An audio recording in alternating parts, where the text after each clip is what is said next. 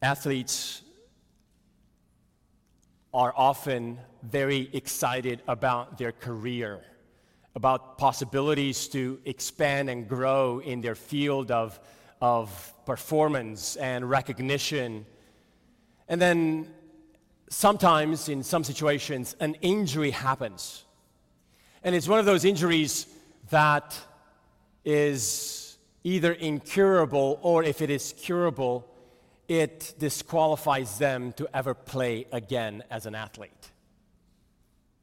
Or sometimes musicians um, can hurt their, uh, their joints in ways that they're no longer able to play the high performance level they think they're able to play.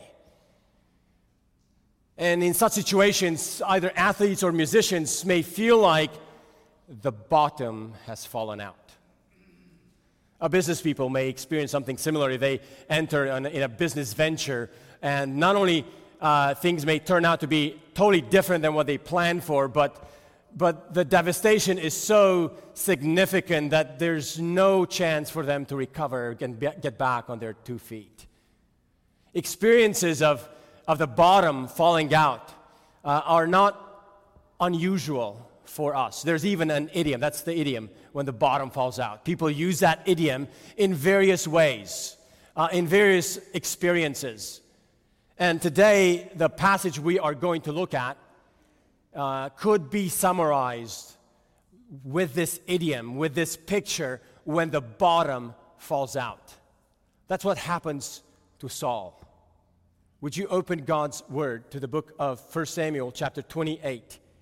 We'll be reading from verse 3 to the end of the chapter, verse 25. If you're visiting with us, we're so glad you're here. Uh, if you don't have a Bible, we encourage you to grab one of the Bibles provided in the pews in front of you. We'd actually love for you to take the Bible home if you don't have a Bible and read it. Uh, we'd love for you to have it as a gift. Here's God's word for us this morning 1 Samuel chapter 28, verse 3 to verse 25 the word of the Lord says the following Now Samuel had died, and all Israel had mourned for him and buried him in Ramah, his own city. And Saul had put the mediums and the necromancers out of the land. The Philistines assembled and came and encamped at Shunem. And Saul gathered all Israel, and they encamped at Gilboa. When Saul saw the army of the Philistines, he was afraid, and his heart trembled greatly. And when Saul inquired of the Lord, the Lord did not answer him, either by dreams or by Urim or by prophets. Then Saul said to his servants, Seek out for me a woman who is a medium, that I may go to her and inquire of her.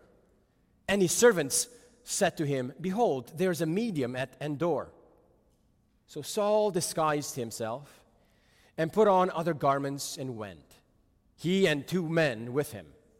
And they came to the woman by night. And he said, Divine for me a spirit, by a spirit, and bring up for me whomever I shall name to you. The woman said to him, Surely you know what Saul has done, how he has cut off the mediums and the necromancers from the land why then are you laying a trap for my life to bring about my death? But Saul swore by the Lord. As the Lord lives, no punishment shall come upon you for this thing. Then the woman said, Whom shall I bring up for you? He said, Bring up Samuel for me. When the woman saw Samuel, she cried out with a loud voice. And the woman said to Saul, Why have you deceived me? You are Saul. The king said to her, Do not be afraid. What do you see? And the woman said to Saul, I see a God coming up out of the earth. He said to her, What is his appearance? And she said, An old man is coming up, and he is wrapped in a robe. And Saul knew that he was Samuel. And he bowed with his face to the ground and paid homage. Then Samuel said to Saul, why have you disturbed me by bringing me up?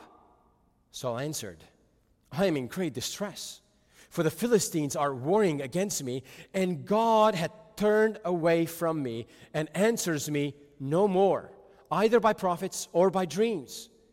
Therefore, I have summoned you to tell me what I shall do. And Samuel said, Why then do you ask me, since the Lord has turned from you and become your enemy? The Lord has done to you as he spoke by me. For the Lord has torn the kingdom out of your hand and given it to your neighbor David. Because you did not obey the voice of the Lord and did not carry out his fierce wrath against Amalek, therefore the Lord has done this thing to you this day. Moreover, the Lord will give Israel also with you into the hand of the Philistines, and tomorrow you and your sons shall be with me. The Lord will give the army of Israel also into the hand of the Philistines. Then Saul fell at once, full length on the ground, filled with fear because of the words of Samuel. And there was no strength in him, for he had eaten nothing all day and all night. And the woman came to Saul, and when she saw that he was terrified, she said to him, Behold, your servant has obeyed you. I have taken my life in my hand and have listened to what you have said to me. Now, therefore, you also obey your servant. Let me set a morsel of bread before you and eat, that you may have strength when you go on your way. He refused and said, I will not eat. But his servants, together with the woman, urged him, and he listened to their words. So he arose from the earth and sat on the bed. Now the woman had a fattened calf in the house, and she quickly killed it, and she took flour and kneaded it, and baked unleavened bread of it. And she put it before Saul and his servants, and they ate. Then they rose and went away that night. This is the word of the Lord for us. Would you join me in prayer? Asking God to bless our hearing of the word and the proclamation of it. Let's pray. Father, we need your spirit to speak to our hearts. As we approach your word, I pray that you would empower me to declare it faithfully and clearly. And I pray that you would open our hearts, enable us to hear, enable us to obey for your glory. In the name of Jesus, we pray. Amen. 1 Samuel chapter 28. We are in a section of the book that is pretty dark. It's one of the darker chapters of the book. Gary asked me a few weeks ago in our home fellowship time at Chris Steborg's house if, uh, if the chapter I'm about to preach today would also fit in the, in the category of chapters I would never choose to preach from unless I was committed to preach expository. And it comes close to it. It's one of those chapters that I would wonder what, what in the world are we supposed to get out of this chapter? It's such a puzzling chapter. It's such a dark chapter. And yet, it's an important chapter. It's an important chapter for the development of this book as, as the plane of this book is about to crash. This chapter provides some important details. The narrator wants us to understand that Saul's soon coming death is not an accident, but it's filled with significance. And it communicates to us an important message. As puzzling as this chapter is, uh, there's an important clue that helps us understand the message of this chapter. And the clue only becomes evident when we do what we should do with every passage of Scripture to read it in its context. The clue comes from the context. Uh, in the previous chapter, uh, the story was focusing on David running away from Saul, running to King uh, Achish of the Philistines. And, and, and David, we saw two weeks ago how David became hopeless and fearful for his life because Saul's threats were lingering on and continuing. And David, without asking the Lord, crossed over to the Philistines to seek safety for himself and for his army uh, from the king of Gath, King Achish. And we have seen how David's human solution led to immediate results of safety, which in turn led to compromise, which finally led to the wrong admiration from the Philistine king Achish. David had found favor in the eyes of Achish, even to the point that the Philistine king recruited David to join him in battle against the Israelites. That's how the story of the context uh, moves us to. In, in chapter 28, verse 2, David responds to, to the recruiting of Achish. Uh, David says to Achish, Very well, you shall know what your servant can do. And then Achish offered David to be his bodyguard for life. And we as readers stopped the passage there and we were wondering will David really fight against the Israelites with the Philistines? Will David really want to, to side with the Philistines against the people of God? And before we can answer that question, and before we read ahead at chapter 29, the author, the narrator, stops the story abruptly. And he says, I'm not going to tell you the answer. It's like in a movie, the camera shifts from one scene of this deal between David and Achish fighting with the Philistines against Israel. The camera shifts to an entirely new scene with Saul seeing the Philistine army showing up. It's actually in chronology of time, this chapter really comes after chapter 29. But the narrator is shifting our focus because he wants us to understand what's going on with Saul as the news and the efforts of the Philistines uh, begin mounting up, uh, that the Philistines are coming against the Israelites. Will David really join the Philistines against Israel? Hold that question. That is a question, the abrupt ending. Uh, and it's a question that we should keep in the back of our minds as we look at this chapter 28. If David is being recruited to fight with the Philistines, what is happening with Saul? For Saul, in this chapter, what the narrator wants to tell us is that the bottom falls out for him. The message of this chapter is not merely that the bottom falls out for Saul, but why it does. Why does the bottom fall out for Saul? Uh, there's five sections to this story, and, uh, and these five sections will be the, the, the, the structure of our message this morning. Five points Saul's dilemma. Number one, Saul's dilemma. Number two, Saul's spiritual temper tantrum. Saul's spiritual temper tantrum, Saul's enemy, number three, Saul's terror, number four, and finally, Saul's last dinner. Saul's last dinner. Let's look at, at these scenes as the story unfolds and to see why is the bottom falling out for Saul. Saul's dilemma. In verses 3 to 5, the author sets a stage reminding us uh, of what has been happening with Israel and with Saul the prophet Samuel, who had played an incredible role throughout this book, had died. Saul had done some good things in his reign, like putting the mediums out of the land. That was a good thing. And the Philistines attacked Israel again. Not a new thing in this book. In verse 4, we find out that Saul gathered all Israel for battle to prepare to fight the Philistines. Yet look at verse 5. When Saul saw the army of the Philistines, he was afraid and his heart trembled greatly. Even though, even though the Philistines have attacked before, this time Saul came to realize that the size of the Philistine army is way too big for him to face. So big that his heart trembled greatly. What should he do? Here's what he does he sought the Lord for guidance. What a good thing to do, right? This is the first time, however, this is the first time in a very, very long time that we read about Saul that he sought the Lord for guidance. And we're told that the Lord did not answer him. Verse 6 When Saul inquired of the Lord, the Lord did not answer him, either by dreams or by Urim or by prophets.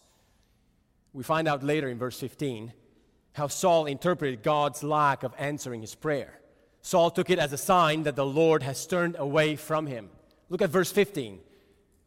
I am, he says to, to, Saul, to Samuel, I'm in great distress, for the Philistines are warring against me, and God has turned away from me and answers me no more. Now, we want to be clear that not every time on, we have unanswered prayers, not every time does that mean that somehow the Lord has withdrawn from us. Unanswered prayers could be a sign that the Lord has withdrawn from us, but not always, not necessarily. If anything, for most believers, uh, the sign of unanswered prayers is simply God's way of saying no to our request. The Lord knows what we need. The Lord knows what is best for us. The Lord's plans may not be our plans. So the Lord may choose to say no to answering our prayer requests. And that does not mean necessarily that the Lord has withdrawn from us. Sometimes it may feel to us that God has withdrawn because we no longer feel His presence with us nearby. That's a very common experience, by the way, that believers can go through. But whether it's a lack of feeling the presence of God with us or simply unanswered prayers, it does not necessarily mean that the Lord has actually withdrawn from us. But in this case, with Saul, it actually was that the Lord withdrew from him. The Lord has turned away from Saul, and now, when Saul is in a desperate moment, he finally seeks the Lord. It finally dawns on Saul, for the first time, it dawns on him, the Lord has withdrawn from me. So Saul's dilemma was not merely that the Philistines have come to attack him, but now that the Lord is no longer there to protect him and to guide him in what to do. Now, Saul's turning to the Lord, seeking the Lord, was not a turning to forsake his wicked ways. Saul's turning to the Lord was just a matter of pragmatism, needed or needing counsel to know what to do in this crisis. Now you say, well, that, that's a good thing, isn't it? Well, it could be, but the problem, if you understand the big picture of Saul in this book, is that there's no sense that Saul turned to the Lord in repentance and recognition of what he had done wrong in the past. He just needed God to tell him what to do in the moment in order to get out of his terrible mess. Saul is not seeking God for the sake of getting God. Saul is seeking God for his own sake, for guidance to get out of this mess. Friends, sometimes we may be tempted to treat God merely as a cosmic advisor to accomplish our agendas, or merely as an almighty advisor to get us out of the crisis we're in. If you and I only seek the Lord when we need Him, I think you should ask yourself if you are really pursuing the Lord or just your own preservation, and thus making God your servant. And this is not who God is. What we need, first and foremost, is not for God to do stuff for us, but for God to cleanse us of our sin and to give us a new heart. that's why in our services, before we engage in the pastoral prayer, which is mostly geared to seek the Lord with requests, with petitions, before we have a pastoral prayer in our services, we have a prayer of confession of sin. Because we're going to come to the Lord not like we come to a vending machine, putting in our, our coin of a, of a short prayer with our needs, giving Him our honey-do list, and then being frustrated if He doesn't fill it and, and accomplish it on time and the way we expect it. That is not the God we serve. We want to come to the Lord, first of all, with praises. We want to come to the Lord with recognizing our sin and our need of Him to cleanse us of our sin. And then we come to the Lord confidently that He's a God who listens to our prayers. But Saul, he comes to the Lord. First and foremost, with just with his need, without recognizing his undealt sin. Friends, our sin is a bigger deal than our physical needs. Our sin is a bigger deal than our crises. But this reality never gripped Saul's heart. He comes to God only with seeking guidance for the crisis, instead of recognizing he has some undealt sin in his life. So Saul's rebellious heart shows up even while he's seeking the Lord because he does it only in a self centered way, only to get out of his mess. And you say, well, I'm not sure. Did, did Saul really seek the Lord just in a, in a self centered way and in, in, in a rebellious way, even in seeking the Lord? Even, he did it still very man centered. Well, if you're not convinced from the first point, the second point makes that very clear. Saul's rebellious heart against the Lord is clear in what he does when God does not answer him. If God was not going to give him the guidance for the present crisis, Saul is open to do that which God has prohibited. And I call this Saul's spiritual temper tantrum. This is found in verses 6 through 15.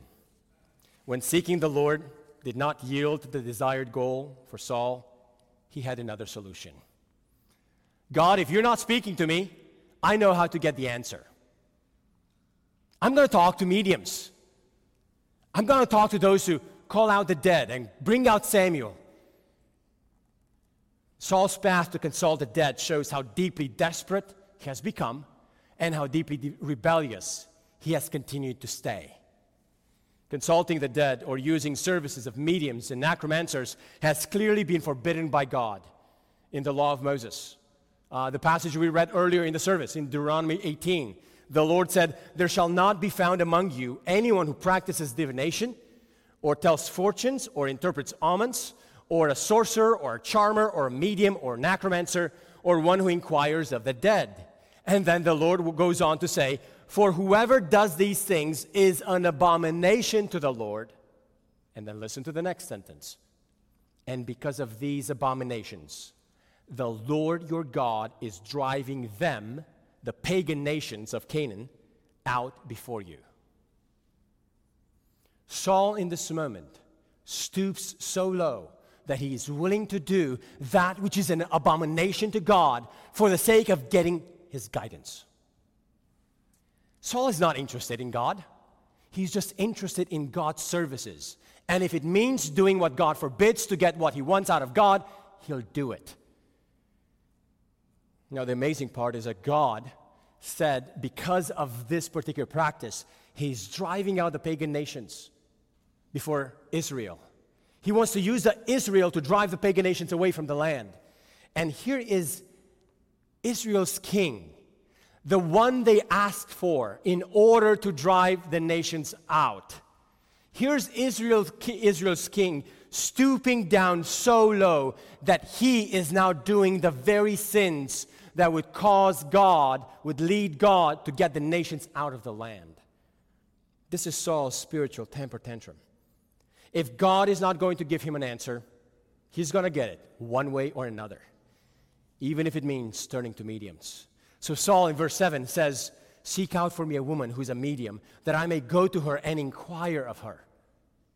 Friends, seeking the services of spiritualists, uh, of consulting the dead, of those who read the future in your hand is an abomination to God. We should never resort to such services. And such services are sprouting up in our community, in our city, like crazy. Our city is becoming more and more open to such services. So be aware. Because of Saul's prior policy of putting out the mediums from the land, Saul has to disguise himself to this woman pretending to be someone else. In verse 10, Saul even swears by the Lord. And this is the irony. Saul even swears by the Lord, invoking the name of God as the living God, promising this woman that there will be no punishment coming upon her. And yet, Saul is doing that which God has forbidden, even while using the name of God. This just baffles me. Saul is using the Lord when it's convenient for him when it's advantageous for him, and yet goes against what he says. And this should give us a caution. Using correct language about God, Friends, using correct language about God, invoking the name of the Lord, is no guarantee that our hearts are right with God. Taking or talking about God, taking a vow in His name, while at the same time acting our own plans in disobedience to Him, is a trap we must be aware of. But Saul's pretense does not last very long. When the woman calls up the spirit of Samuel, we're told in verse 12, she cried out with a, with a loud voice, and the woman said to Saul, Why have you deceived me? You are Saul. There's something in this first vision that, that the woman has, that she sees, that convinces her that the one she was talking to is actually Saul himself. And the point of these details is that Saul came to this medium disguised as somebody else, pretending to be somebody else. And before he gets to talk to, Sam, to Samuel, Saul gets exposed for who, who he truly is. It's as if the narrator tells us Saul can no longer disguise himself. No more pretending moving forward. And that's what happens in the rest of this chapter. Saul, no more pretending moving forward. Saul may have seemed at the beginning to be searching for God in this crisis, but with this second scene, it is very clear that Saul's rebellion is exposed, not only by the medium, but also by the narrator. Saul, Saul's action here shows how far he is willing to go on a limb in rebellion against God's word. He's wanting to find God's will, but on his own terms, in ways that God has forbidden. And you may say, well, Pastor, you know, I will never, I will never go to mediums or, or, or employ the services of those who call the dead. I would never do that. Well, I'm glad that you think that way. But let me, let me ask are there other ways? Are there other ways in which you are tempted and inclined to throw a spiritual temper tantrum at God? If God is not giving me what I want or what I hoped for, I'm just gonna, I'm just gonna do it my way. I'm just gonna do whatever I want to do. I'm just gonna take it easy with God. I'm just gonna do what I wanna do. Are there ways in which you are tempted, other ways in which you are tempted to, to try to get what you want? And if God didn't work out well for you, you're going to do this other thing. Be aware of that temptation. Be aware of that pattern. That is what we see with Saul. Even though the details may look different for you and I, be aware of seeking to figure out God's will in your own way, on your own terms. Oh, friends, all this brings Saul to have one last dialogue with Samuel. And this leads us to the third scene. We have seen Saul's dilemma, we have seen his spiritual temper tantrum. The, point, the third scene and third point is Saul's enemy. We see this in verses 16 through 19. The dialogue between Saul and Samuel reveals who truly, who truly is Saul's enemy. Verses 16 through 19 are the climax of this chapter. They're the hinge that turn Saul's initial great fear into helpless terror. What does Samuel tell Saul that leads Saul to turn from great fear to helpless terror? Look at verse 16. Samuel exposed who is truly Saul's enemy. And Samuel said, Why then do you ask me, since the Lord has turned from you and become your enemy? This phrase is a turning point for Saul. Saul came to Samuel asking what to do with the Philistines who are his enemies. And he finds out that he has a greater enemy than the Philistines. His name is the Lord. Why has the Lord become Saul's enemy? Verse 18 starts with the word because. It's a very clear indication. It tells us the reason why the Lord has become Saul's enemy because you did not obey the voice of the Lord and did not carry out his fierce anger, his fierce wrath against Amalek. Therefore, the Lord has done this thing to you this day. It's amazing that It's amazing that Samuel, in this moment, does not bring up Saul's relentless pursuit of David for the past 12 chapters in this book. It's amazing that Samuel does not even bring up Saul's rebellion right now in, in, in seeking out to, to awaken the dead. What, Saul, what Samuel goes back is chapter 15 of, of the book, when Saul has chosen not to listen to the voice of the Lord. In disobeying the word of the Lord, Saul, as the, as a newly elected king, thought that his words were better and more strategic for the kingdom. As a result, the Lord decreed that his kingdom will be taken away from Saul and that God would give it to Saul's neighbor. At that point, there's no name mentioned who that neighbor might be. And Saul never repented from that. If anything, throughout this book, what Saul did with that news that the Lord would take away the kingdom from Saul and the throne from him, what that caused Saul to do was to get on this path of protecting his throne. So, for the, for the second half of this book, we see a king, King Saul, who, in his disobedience, he actually now reacts with efforts, relentless efforts to protect his kingdom, to protect his dynasty, and he goes on for decades. He is successfully able to protect his kingdom and his throne for decades. And now, Saul gets the news that actually what happened in chapter 15, what the Lord has decreed in chapter 15, the Lord has never forgotten. Saul's heart posture in chapter 15 has been consistent since then through the rest of this book. The problem is not merely the current immediate sins that Saul has done recently. The problem is that hard posture that Saul had all the way at the beginning in chapter 15. By not listening and obeying the word of God, Saul had turned against God, and now God has been his enemy and will take away from him not merely his throne, but also his life. This is a way of saying the wages of death is sin. Before the Apostle Paul ever penned those words in Romans 6 23. But it doesn't stop here. Look what else the Lord will do as the enemy. Look at verse 19. Moreover, the Lord will give Israel also with you into the battle, or into the hand of the Philistines. And tomorrow you and your sons shall be with me. The Lord will give the army of Israel also into the hand of the Philistines. What a steep price this nation will pay for their disobedient king.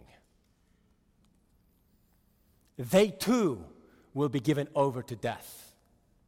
And you may wonder, why, why are they included in this price? I understand Saul has sinned, therefore he deserves to die. But why is a nation dying and the army of Israel dying also on account of Saul. Well, remember chapter 8? The elders of Israel have asked for a king to be like the nations, a king who will win battles for them. What happens to their king happens to them as well. What happens to him, they will also experience. If he loses, they lose. If he wins, they win. This is a lesson not just for Saul, but for the nation of Israel also. Their motivation and desires for a king like the nations would end up leading them to ruin as well. At this point, it's helpful to remember how the story of Saul fits with the story of David and Achish, and why the author changes his camera abruptly from David to Saul. Remember the question I asked you to consider and remember? Will David really fight with the Philistines against Israel? The narrator stopped the story and moves the camera to Saul. And we find out in this new scene that someone much greater than David will fight against Israel's army with the Philistines. It's not David, it's the Lord.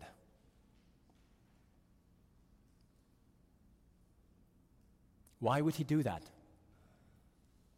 To remind us that we cannot ignore or turn aside from his word without consequences.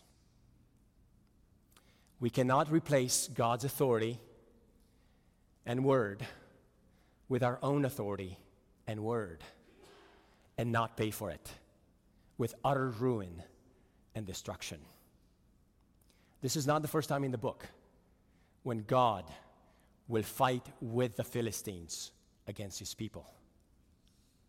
Remember chapter 4? When God gave the Ark of the Covenant and all the armies of Israel into the hands of the Philistines because the leaders, the spiritual leaders of Israel, have mocked God with their disobedience. And here's Israel's first king. He has not learned the lesson. Israel has not learned the lesson. The Lord can fight with the Philistines against his people because he will not let himself be mocked by the very people who bear his name, who call him their God, and yet not listen to his word. The disobedience of the head of the kingdom has brought defeat not only for the king, but for Israel's entire army, because sin is never an isolated experience. Israel's defeat will not be because their army was weaker Israel's defeat will not be because the Philistine army was stronger. Israel's defeat will come because the Lord will hand over the Israelites to the hands of the Philistines. What a lesson for Saul to learn. What a lesson for Israel to learn. But may I encourage us to say, what a lesson for us to learn. Sin begins when we replace the Word of God with our preferences. Friends, take this lesson to heart. Don't ignore it. One of the most essential characteristics of the people of God is whether or not they listen to the Word of God and do what He says. Turn away from, from, from the way you, th- you want to debate with God or, or, or try to strike a deal with God or prefer your ways against His. Consider where this king Saul has ended, and not only for him and his dynasty, but also for the army of Israel. Saul's enemy is the Lord because Saul has turned away from the vo- voice of the, wor- of the Lord. But then this leads to a fourth scene Saul's terror, verses 20 and 21. Saul's terror. Then Saul fell at once, in verse 20. Saul fell at once, full length on the ground. If you've been reading the book, it's the same kind of picture that we were told of Goliath. He fell down full length on the earth. This is what Saul does. And he's filled with fear because of the words of Samuel. Now, here is um, here, there's development here. Now, the reason for Saul's fears has changed. He came to Saul fearful of the Philistines. Now his fear has shifted to something much more potent than the Philistines the words of Samuel speaking on God's behalf. Friends, this is the first time Saul feared the words of Samuel in a very long time. This is the first time he finally feared the words of Samuel. Had Saul learned to fear the words of Samuel earlier in his reign, he would have remained king, as verse as chapter 14 tells us. But Saul disregarded the words of Samuel for most of his reign as king. So, friends, don't wait to hear God's final decree of judgment against us. Consider his warnings now. Turn to him now before it's too late. If you're caught in, in the traps of sin, of hidden or secret sins, turn to the Lord now. Seek help through his people who are alive and among us who you can call upon and, and speak to to help you work through things that, that perhaps there's something duplicitous in your life and you want to you want to confess to the Lord and to others and help you we live and walk in light. Come and talk to one of the elders, speak to one of the members of the church, but consider the words of the Lord through his people.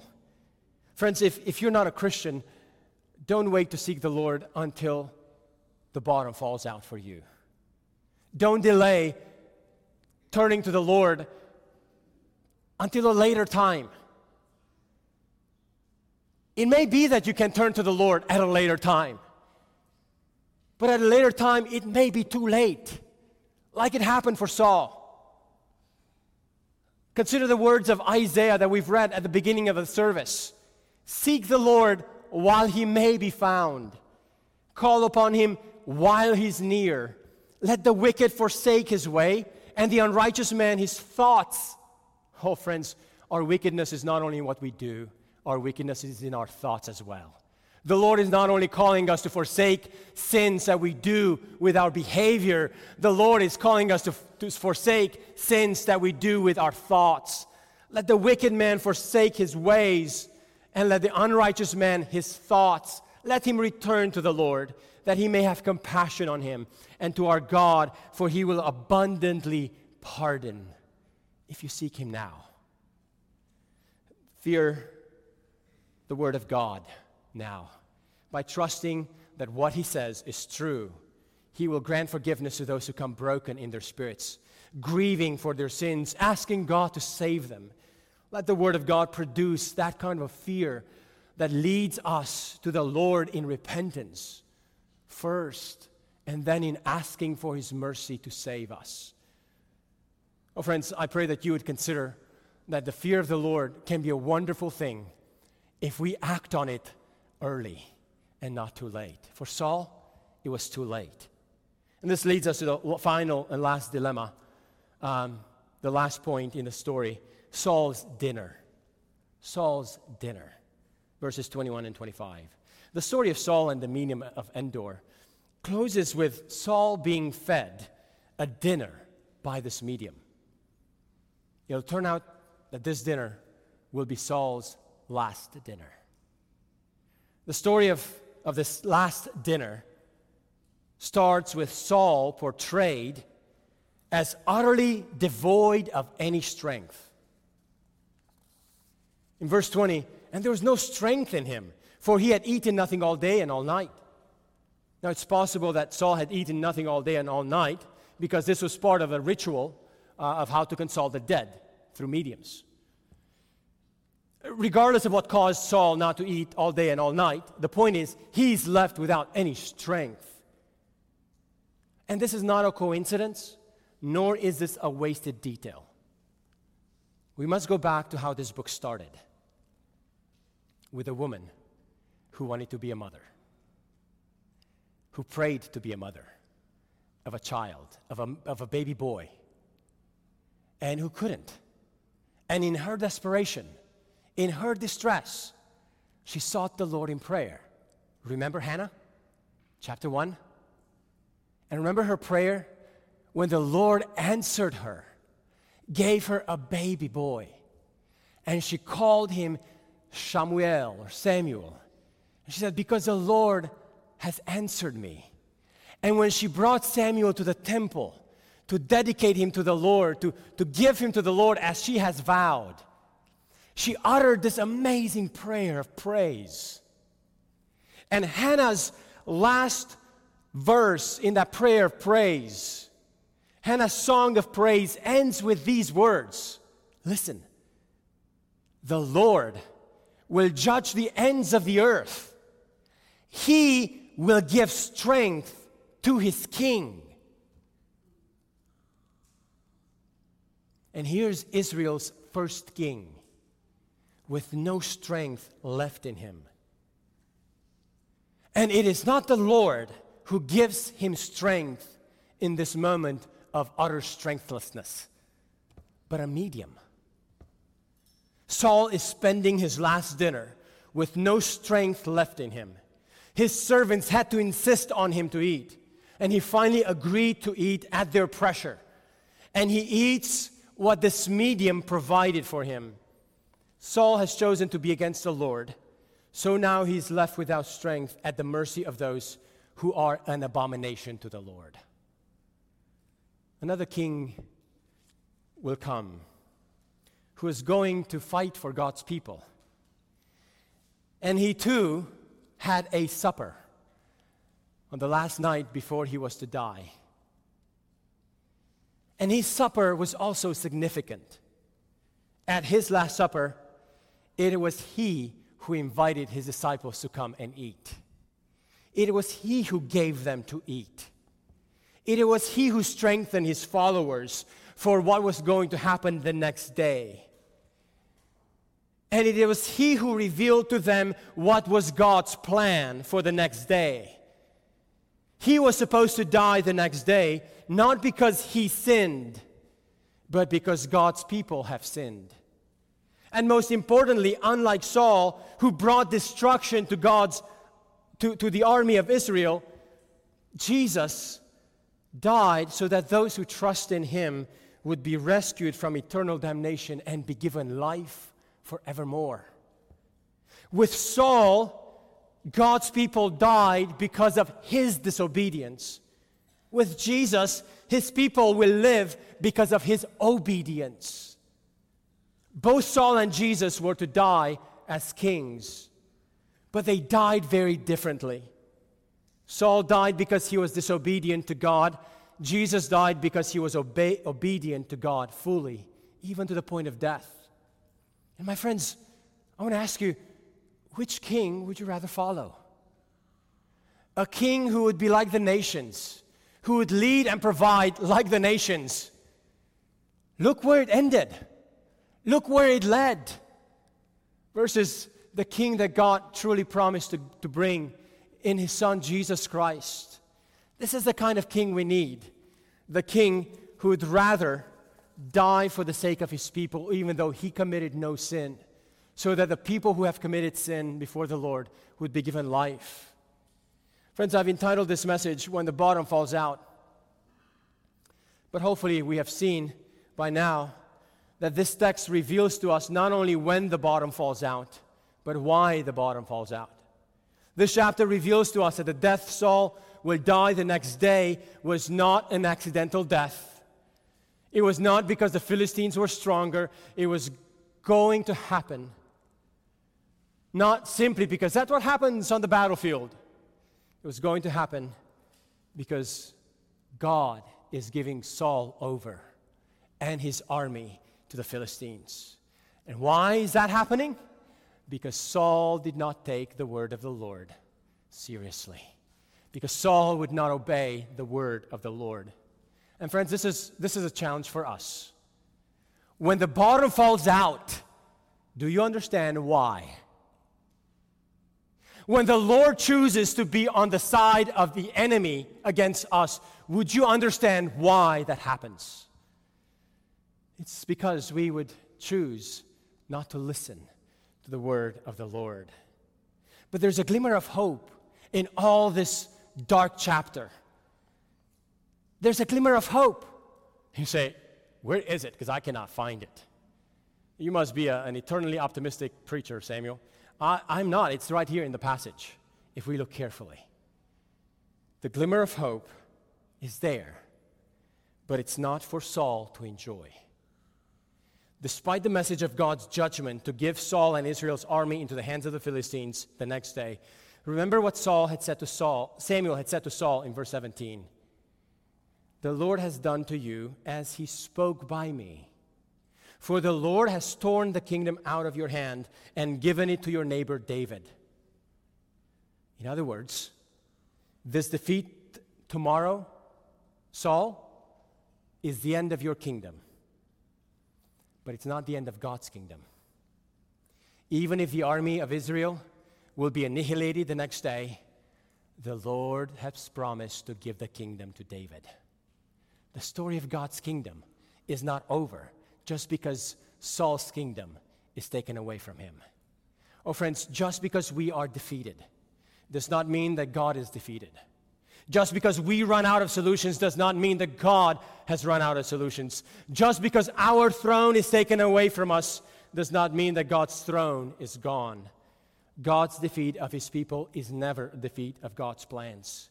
He brings glory to himself by acting just as he has spoken. whether that's in redemption or in judgment.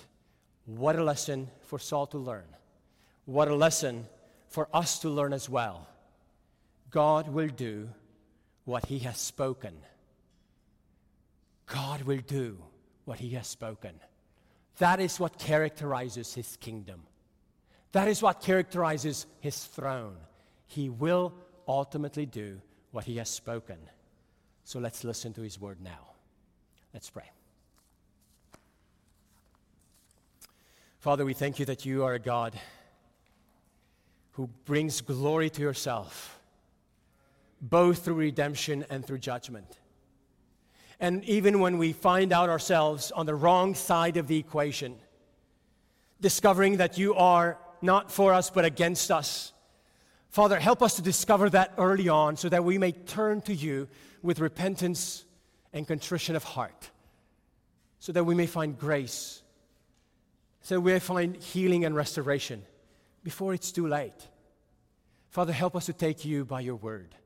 Help us to trust that your kingdom and your reign is manifested through the reality that your word will be done as you have spoken. Give us that fear of you, Father. In the name of Christ we pray. Amen.